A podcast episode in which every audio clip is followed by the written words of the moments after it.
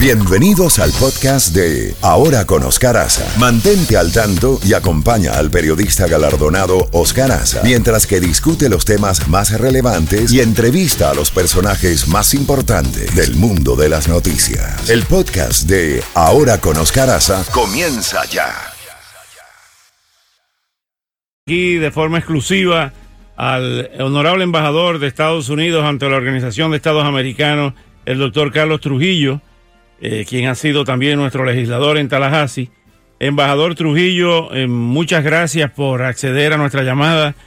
¿Y cómo, eh, qué lectura le da usted a lo que ha ocurrido en el día de ayer en Washington, en el segundo día de sesiones de la Organización de Estados Americanos, donde por 19 votos a favor, 4 en contra y 11 abstenciones, la Asamblea General de la OEA aprobó una resolución sobre Venezuela, eh, sobre Venezuela, que abre la puerta a su suspensión en la organización. Buenos días.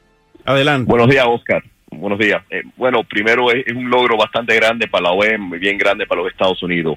Es la primera vez en el hemisferio que estamos aplicando la Carta Democrática a Venezuela. Y es reconociendo que a Venezuela ya le falta democracia, le están violando los derechos humanos, los 19 países más grandes de la región eh, se unieron a, denunciar a Maduro, reconociendo que el régimen de él es ilegítimo, es algo bien importante, y demandándole a, a Maduro que acepten la ayuda humanitaria que se han negado por tanto tiempo. Ahora bien, el próximo paso es una nueva reunión donde se necesitan 24 votos para empezar el proceso de suspensión de Venezuela de la Organización de Estados Americanos, eso es ante la Comisión Permanente, nos corrige si nos equivocamos, ante la Comisión Permanente y después una convocatoria a la Asamblea General donde participan todos los Estados miembros y se necesitan 24 votos entonces para suspender a Venezuela. ¿Es así? Es así, y ayer fue el primer paso. Tenemos que aplicar la Carta Democrática que no habíamos hecho. Aplicando la Carta, ahora tenemos una reunión del Consejo Permanente y después una sesión extraordinaria. Pero más importante, esto son las tragedias de la OEA. Eh, la administración me imagino que vaya a sacar más sanciones individuales. Están pensando sanciones sobre los sectores en Venezuela y muchos de los países miembros de la OEA están haciendo lo mismo. El Grupo de Lima, que es dirigido por Perú, por Colombia, Brasil, México, Costa Rica, Panamá y varios otros, están también, eh, Argentina está bien involucrado en el tema y ellos sí que van a empezar otras sanciones eh, individuales y sectores. So, la presión, el mundo se le está haciendo bien pequeño al régimen de Maduro, a los individuos eh, narcotraficantes que hacen su, su grupo íntimo, se les va a hacer bien imposible solo, no solo vivir en Venezuela, pero viajar a cualquier otro país. ¿Le sorprendió que Nicaragua se abstuviera y que Haití, un país que recibe tanta ayuda de Estados Unidos, principalmente después del terremoto, que se em, firmó un TPS para los haitianos, vote en contra de Estados Unidos? nos sorprendió y estamos bien disgustados con, con Haití y con la delegación haitiana. Eh, ellos, yo pienso, basado en las conversaciones, que están valorando mucho más la deuda que tienen con Venezuela, los mil, dos mil millones de dólares, y su relación con el régimen de Maduro, que evalúan la relación que tienen con los Estados Unidos. Los Estados Unidos le han dado a Haití en los últimos 10 años cinco mil millones de dólares. Nosotros damos con, sin condiciones. Mandamos el dinero por grupos, organizaciones eh, que no son para ganancia. Ellos llegan ahí, administran el dinero, ayuda médica, comida, alimento, pero no reclamamos nada a Haití. No le damos deuda, no le damos nada, le damos un, regalo. Venezuela, sin embargo, le da dos mil millones de dólares para endeudarlos al punto que puedan controlar el país. Si se aplica la Carta Democrática, los países miembros cerrarían sus embajadas y llamarían a consulta a sus embajadores a sus respectivos países. E, eso sería el próximo paso. Eh, es que ya empiecen a, acabar las relaciones democráticas con, Venezuela, porque no es un, Estado legítimo. Otra cosa que, celebramos en la Asamblea es que tuvimos eh, un tribuno sobre los crímenes contra la humanidad que han ocurrido por ciertos individuos en Venezuela. Ese caso se lo queremos presentar a la Corte Internacional de Derechos Humanos. Y es algo, fue el primer paso en tener el tribunal. Presentaron bastante información sobre los abusos a la humanidad y ahora esperemos que se celebren los juicios de esas personas responsables. En el caso de Nicaragua, ¿qué se acordó?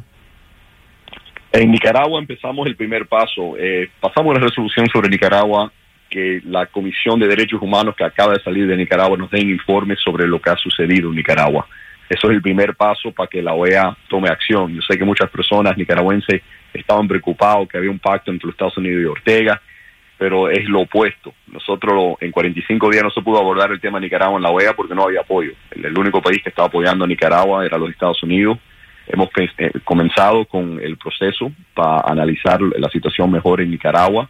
El gobierno americano no está solo comprometido con la estrategia de la OEA, sino la estrategia de sanciones y otras posibilidades que están explorando contra individuos en Nicaragua. Eso es parte de varias cosas que van a, a suceder. Hay muchas personas que nos llaman, embajador Carlos Trujillo, al programa y nos preguntan, muchos de ellos venezolanos, cómo es posible que en medio de toda esta crisis y del desconocimiento de la legitimidad del proceso electoral del 20 de mayo, Estados Unidos le sigue comprando combustible, le sigue comprando petróleo a Venezuela. ¿Por qué no se rompe ese vínculo comercial? Que eso sí le causaría un daño tremendo al gobierno de Maduro, según esas personas. Sí, bueno, hay dos razones. Primero, tenemos que nosotros tratamos, estamos tratando de hacer todo lo posible para debilitar el régimen sin eh, hacerle daño al pueblo. Eso es algo que tenemos que tener en cuenta. Si nosotros cancelamos todo petróleo sí, el, régimen se va, va a bajar, eso es cierto, pero el pueblo sí sí va a sufrir. Es imposible que el pueblo no siga sufriendo basado en cancelado todo, todo el dinero que le está entrando.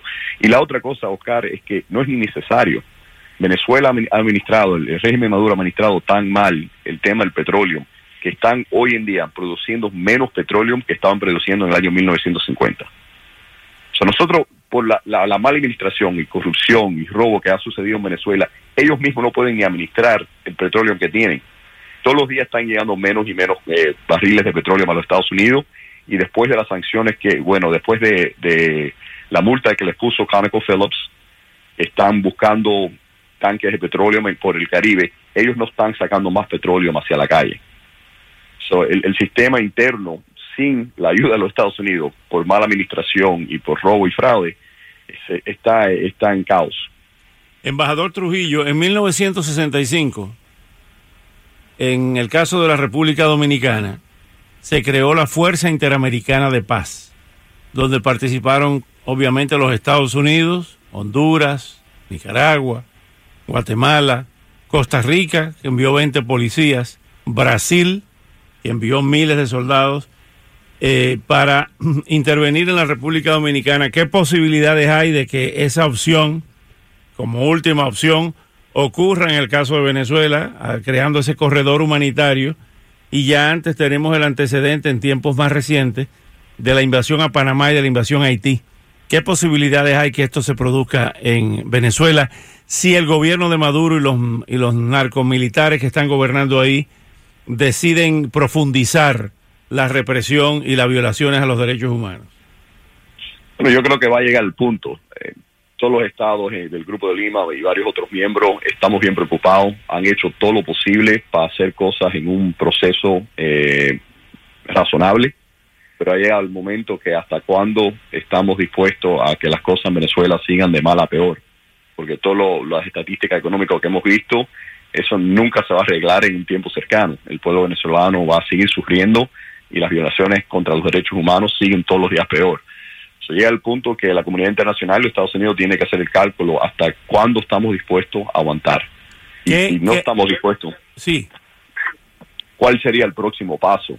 Em, ayer la República Dominicana votando con los Estados Unidos, que eran el grupo que estaba encargado del diálogo con, con el régimen, es una buena señal que hasta la República Dominicana, que hizo un buen papel en tratando de de solucionar el problema, ya no están, ya, saben que no hay otra posibilidad. Tenemos que seguir hacia el, próximo paso. ¿Le sorprendió el cambio de, de voto de el gobierno del presidente Danilo Medina?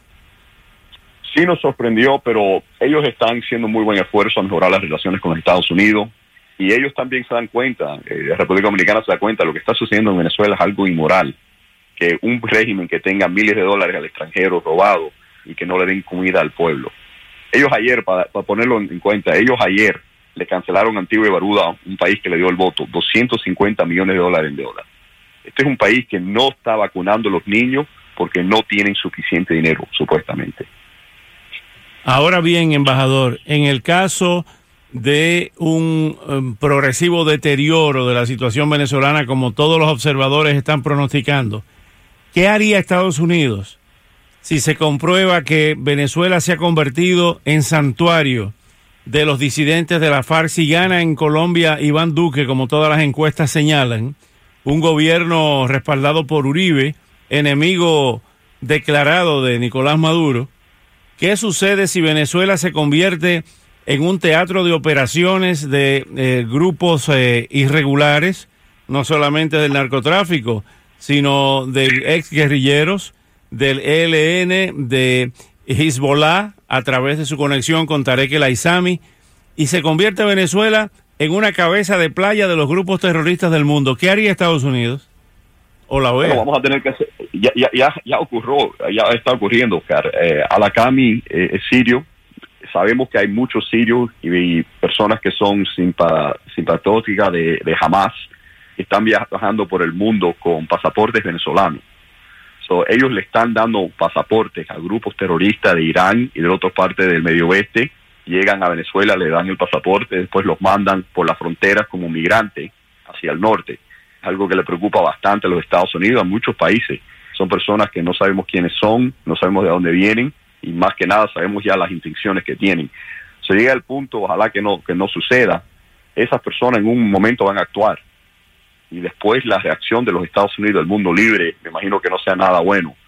So, estamos bien, bien preocupados por eso. Eh, Venezuela es un, un, gobierno ilegítimo. Ellos hacen lo que quieran hacer, violan todo, todo lo posible la cantidad de dinero, y no puedo decir los detalles, pero la cantidad de dinero que han encontrado de narcotraficantes, personas en el gobierno, miles y millones de dólares, aquí en los Estados Unidos en cuentas bancarias. Y eso solo en los Estados Unidos, ellos tienen dinero en toda Europa, en toda Latinoamérica, en otras partes del mundo. Son personas que le han robado el último kilo al pueblo venezolano, uno de los pueblos más ricos en el hemisferio históricamente. Finalmente, embajador Carlos Trujillo, en conversaciones que hemos estado con un amigo común, el doctor Carlos Díaz Rosillo de la Casa Blanca, nos reveló en, una de, en varias entrevistas que el presidente Trump le ha pedido que le den un menú de opciones en el caso de Venezuela eh, sin descartar la opción militar. Eh, eso, eso también ustedes lo tienen en agenda en la Organización de Estados Americanos, en su, en su misión en la OEA, de que todas las opciones están sobre la mesa, incluyendo la militar. Muchos países lo tienen en cuenta. Eh, si se dan cuenta, en Venezuela se han ido dos millones de personas. El 10% de la población es el éxodo más grande en, la historia del hemisferio occidental. Es algo que Brasil y Colombia no pueden aguantar más venezolanos que vengan. Ellos están bien preocupados, no solo por la, cuestión humanitaria y la cuestión de la violación de los derechos humanos, pero estos países son bien afectados. ¿Cómo le explicas a, una familia que está pagando impuestos que hoy en día no hay cupo para su hijo en un colegio porque llegaron anoche 20 mil venezolanos, como está sucediendo en Brasil? Todos los días, Oscar, se van 5 mil venezolanos al exilio. 5 mil diarios. Y eso no va a parar, sino si cualquier cosa va a aumentar sobre los próximos meses. Pero eh, retomando la pregunta, embajador, eh, el presidente les ha pedido a todos ustedes que le presenten un menú de opciones en el caso de Venezuela, incluyendo la opción militar. El presidente, como lo ha dicho en varias ocasiones, el presidente Trump está comprometido con el pueblo venezolano, él entiende lo que están sufriendo y está dispuesto a hacer todo lo posible, todo lo posible, para que Venezuela pueda celebrar la democracia y la libertad. Incluyendo la opción militar. Ninguna opción está fuera de la Embajador, esta noche continuamos la conversación. Muchas gracias por atender nuestra llamada. Un gran abrazo. Muchas gracias, Oscar. Cuídate. Bueno.